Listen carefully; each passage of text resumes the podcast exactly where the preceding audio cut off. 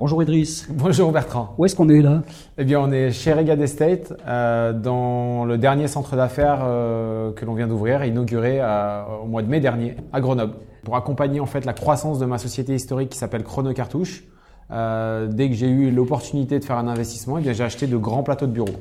Ça a commencé en zone franche en fait. C'est ça, un petit peu à quelques kilomètres de, de ce centre d'affaires. Et donc là-bas, on a à peu près 600 mètres carrés aujourd'hui. Euh, et puis ici même, euh, donc 250 euh, mètres carrés. Il y a eu un déclic en vendant des beignets pour passer d'une zone d'éducation prioritaire où vous faisiez vos études à l'idée de faire un BTS, puis ensuite une école de commerce et, se lancer dans l'entrepreneuriat, vraiment. Voilà, c'est un parcours un petit peu, c'est pas un parcours très conventionnel, un peu atypique. à l'époque, à l'école, il y avait peu de mes profs qui auraient misé un, un seul centime sur ce parcours-là. On voyait vers des voies vers lesquelles, au final, aujourd'hui, avec le recul, je n'aurais jamais été épanoui. Euh, et bien heureusement, avec mon peut-être euh, une certaine forme d'ego, euh, j'ai voulu aller au bout de mes idées, au bout de mes envies.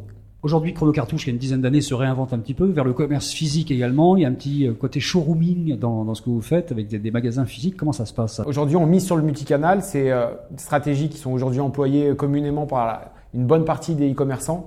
et donc, l'idée, c'est d'aller capter un trafic qu'on n'est pas en mesure de capter en étant 100% digital. Chrono Cartouche est en train de créer un maillage territorial de points de vente dans euh, des euh, enseignes euh, type maison de la presse et bureau de tabac. On essaye d'implanter également des bornes autonomes de commande qui vont être placées dans les galeries marchandes des centres commerciaux. Et une autre offre, toujours avec ces bornes autonomes de commande, qui vont être placées en tête de gondole des rayons de supermarché de cartouches d'encre pour aller capter euh, une clientèle qui n'était pas en mesure de, capter préalablement. Tout au long de ces années, vous avez développé votre propre solution de gestion commerciale et vous vous êtes dit tiens, elle est pas mal, je vais en faire un vrai business et ça s'appelle ChronoCloud en fait depuis euh, quelques années. Quand on regarde ça un petit peu avec la distance, c'est complètement différent. Euh, on se dit même bah, c'est quoi cette inflation à l'entrepreneuriat C'est incroyable. Mais en fait, tout ça est cohérent. Je démarre au début avec Chrono Cartouche, la vente de cartouches. Chrono Cartouche a besoin de se développer, on achète des locaux. C'est on rencontre un petit une petite difficulté sur Chrono Cartouche. Donc, pour continuer à, être rentable, on essaye de mutualiser cette surface qu'on a achetée qui fait courir des emprunts. Ça crée une nouvelle opportunité.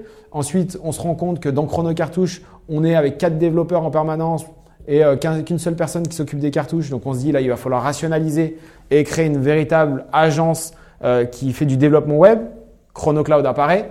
Euh, et puis ensuite, à un moment donné, on voit également qu'il euh, y a de la place sur le marché de l'impression. C'est un marché monstrueux et on crée Inkea qui devient un concurrent euh, de Chrono Cartouche. L'objectif central et ce qui m'anime au quotidien, c'est que ces entreprises aient une véritable réalité économique. Entreprendre pour entreprendre, ça n'a pas de sens euh, mis à part l'expérience personnelle qu'on peut, euh, qu'on peut cultiver, développer. J'ai deux enfants également, je suis jeune, euh, mais au-delà de ça, il y a aussi ma partie personnelle qui est très importante. Et donc, voilà, c'est un subtil équilibre entre vie professionnelle et vie personnelle. Aujourd'hui, je suis sur, sur un bon rythme.